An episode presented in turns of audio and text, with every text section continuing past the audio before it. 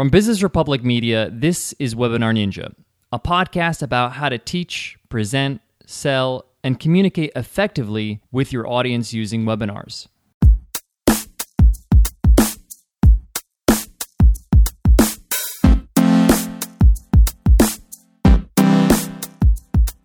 If you're just joining us now, Webinar Ninja is the name of this podcast, but it's also the name of the webinar platform we're building with the purpose of cleaning up the world of webinars.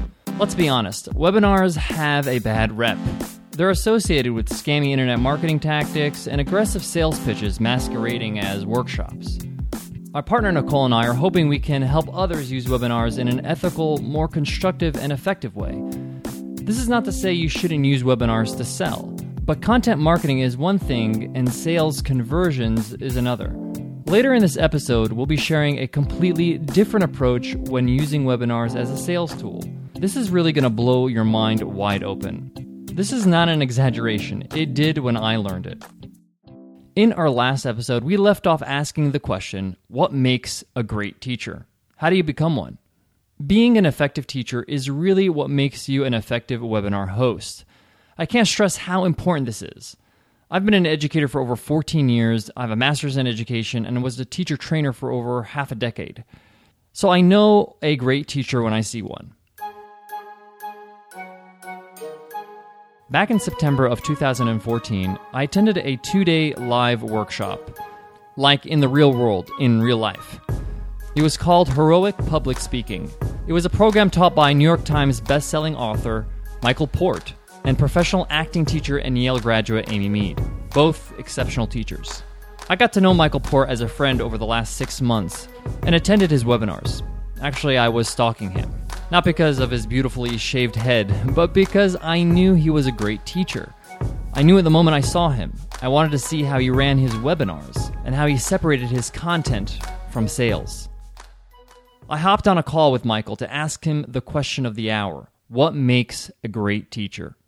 Well, first of all, I think loving teaching is incredibly important. And that may seem obvious, but I think there's a slight but significant difference between loving your subject matter and loving teaching. Mm-hmm. So, fortunately, I love both. I love my subject matter and I love teaching. And the combination is very, very important. I see, I see the individual and I think that's very important for a teacher to see each individual student as unique and special and gifted in their own way rather than seeing an entire class and teaching just to the class. So focusing on being able to teach to an entire group, but also make it as unique to each individual as possible is something that I try to focus on. Additionally, I don't believe there's any one way to do the thing that you want to do. So I believe in many different styles of, uh, certainly of, of, teaching, but uh, if I'm teaching public speaking, for example, I believe in lots of different styles of public speaking and different methodology for learning it. And so I I think that if you if you if you see a teacher that believes there's one way to do the thing that they're teaching you, then run. Just run for the hills. Because I think a great teacher encourages his or her students to explore lots of different paths and lots of different ways of thinking and ways of being. And I really try to do that, especially when I'm teaching something that has an artistic component. In our discussion, I ask Michael how to stay focused when there are disruptions. You have to have control over your room on a webinar. If you've done webinars before, you'll know you're going to get some haters. People that are disrupting your learning environment. How do you set the tone and keep control over your group so they can stay on target? I asked Michael how he handles those less than productive members of his webinars. Uh, right from the beginning, I would always set the I set expectations very clearly at the beginning of a class. So here are the rules, and you know, and here are the expectations I have for you, and these are the expectations you should have for me, and I will adhere to uh, to those. and I ask you to adhere to the same because it's a privilege for me to be here serving you, and it's a privilege for you to be here participating. So if I don't like your behavior, I'll just drop you. Now, you say this with grace and charm and you know uh, and a sense of humor, but I don't think that people ha- that, th- that we as teachers have any obligation to allow somebody to be disruptive inside an environment where we're trying to be in service of people who really care about being positive, uh, supporting each other, and right. learning. So, you know, if I see somebody that's acting up, I'll say, "Hey, listen, you know, I really like to see uh, a change in you know the way that you're interacting here." Uh, and if we don't, then you know we'll just drop you off the line.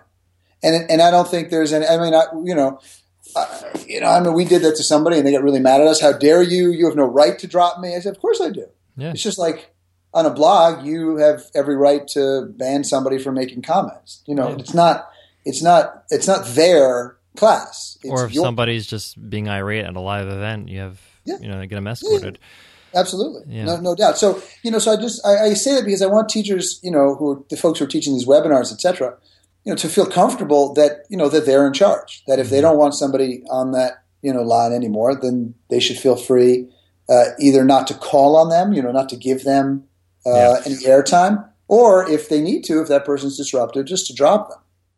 This next part with Michael, you're going to want to listen to it more than once. I ask him how he balances teaching and selling. You need to provide great value to your audience in your lesson, but you also want to make sure that the audience knows you have something to offer. How do you do this properly?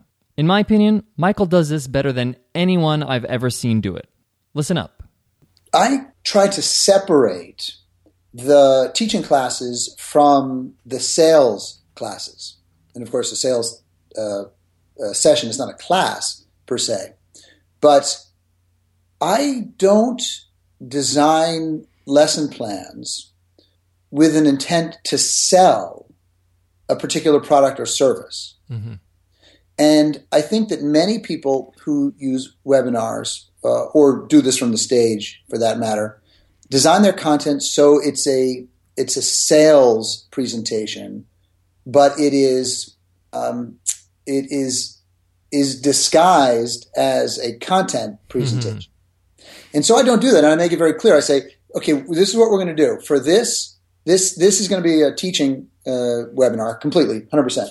Now tomorrow at this time, I'm going to do a session which is just on the program. So if you're interested at all in the program, come to that, and you know I'll stay on for 60 minutes, and I'll tell you what what we're going to do, what's in it. I'll talk to you about the value of it. I'll talk to you. I'll tell you about the pricing and how you can enroll and all that kind of stuff. So anybody who comes there, they already have some interest in it, and all the expectations are set. They are coming to have me talk to them about uh, joining this uh, program or event.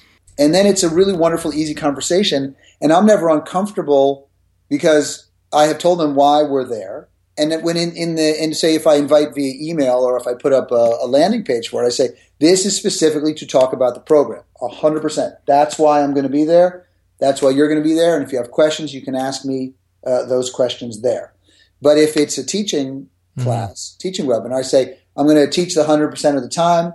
Or if I decide I say I'm going to teach 100% of the time, but in the last 10 minutes I'm going to, you know, let you know what we're doing then they know exactly what's going on. And I'm not holding content back because, yeah. you know, I want to tease them with something. I just don't believe that I am ever going to be at a loss for what to teach. You know, I could teach 10 free webinars on uh, either, you know, my book Yourself Solid material or uh, heroic public speaking material. And there's still a million things that they'll learn uh, inside my courses right there's also other reasons that people are coming, uh, you know, say to the courses that I do. So, for example, you know, people are going to come to Heroic Public Speaking live so they can experience this work live. That's the point. You know, if they're performers, it's different than listening on a webinar. You get one value on the webinar, you get a different value in person. So, uh, even if I talk about the same thing, it's a totally different experience in the other format and the other medium. So, so I take, you know, I take great uh, heart in that. And then this way, I can't tell you how many emails I get from people who are like, "Thank you so much for being so clear about what's going to be happening in the yeah, webinar." I love that. They get on these webinars and they say one thing and then it turns out to be something else. You know, and, and again, you know, I think it's it's we these webinars are an incredible tool for selling your products and services and we use them for that. We're just really, really clear on on what somebody's going to get when they come to it. And then they are opting in. And that's that's such an important part of building trust and it's such an important part of the sales process is the opt-in to be there mm. rather than oh getting them there because you know you've got all these bells and whistles that you're selling them on, on why they should be on the call but or on the webinar but then you know ultimately you know because you've got them there well now let me see if i can sell them. It's just an entirely different dynamic. And the fact of the matter is the bar is pretty low in the industry yeah. unfortunately. So you can you can really um, you know be in great service of of your uh, students by just simply um, being uh, transparent and honest about what you're there to do. I was so impressed with how well he handles sales in his webinars and how he kept his content the priority of the webinar. And trust me, it doesn't affect his revenue. Michael does seven figures, and his conversion rates are pretty incredible. I've been lucky enough to work with Michael and his team when it comes to his webinars. He's actually one of our biggest beta users for our platform, Webinar Ninja. It helps to build a better solution when you have a pro like Michael Port giving you feedback. I have a personal message here when it comes to teaching. My favorite teacher growing up was my eighth grade history teacher, Mr. Anthony Malera. I'm on the search for him if you're listening right now and know Mr. Malera from Saraville High School, please email me at contact at businessrepublic.net. I would love to have him as a part of a future episode of Webinar Ninja. I also want to compliment him because he's incredibly hard to find online. I can't find him anywhere. And hopefully, with your help, listeners, you can help me find Mr. Malera. In our next episode, I talk about the tech of webinars. We haven't talked about that yet, but it's important. From registration pages to chat software, we're going to get into the nitty gritty. Look out for that episode in a few days. And guys, if you thought this episode was helpful, we would love to hear about it with an iTunes rating and review. By taking two minutes to drop us an iTunes rating and review, you help support the show and you put a smile on our faces. This episode of Webinar Ninja was produced and edited by Nicole Baldinu Music is by Dan Mills and Mark Bose. Our content coordinator is Arthur Demain. If you want to learn more about what we're doing at Webinar Ninja, visit webinarninja.co. I love it, man. Thank you so much for your time, sure. Michael. Uh, sure. You know, I'm, I'm sure that uh, a lot of people are going to learn a ton from this session. I hope so. I just think what you're doing is so fantastic. And if, if you don't mind, let me just say this. I just want everybody to know who's listening that you, you didn't ask me to, to say this. You're, you're probably going to be a little embarrassed that I did. This last, this, um, this World Public Speaking uh, immersion program we did over the, over the last four months, we taught live um, webinars uh, twice a week. And I've been, again, I've been doing this for years. I've tried pretty much every webinar platform that's out there literally. I've, I've tried almost every webinar platform that's out there. And we started the program using one system that was incredibly expensive. We had to dump it. We then moved over to another system that was also very expensive. We had to dump it, and each one for different reasons. We we wanted to use you know Google Hangouts, but it just you know we have this environment that's private. And we we couldn't use, uh, and there was large number of people, so we had to use um, Google Hangouts on air. And then I tried your service. And it was absolutely brilliant. It changed the entire dynamic of the program.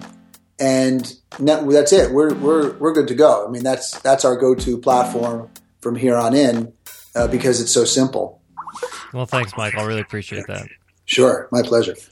All right. I guess I'll see you in Florida. we'll see you in Florida, buddy. All right, man. Take care. Okay.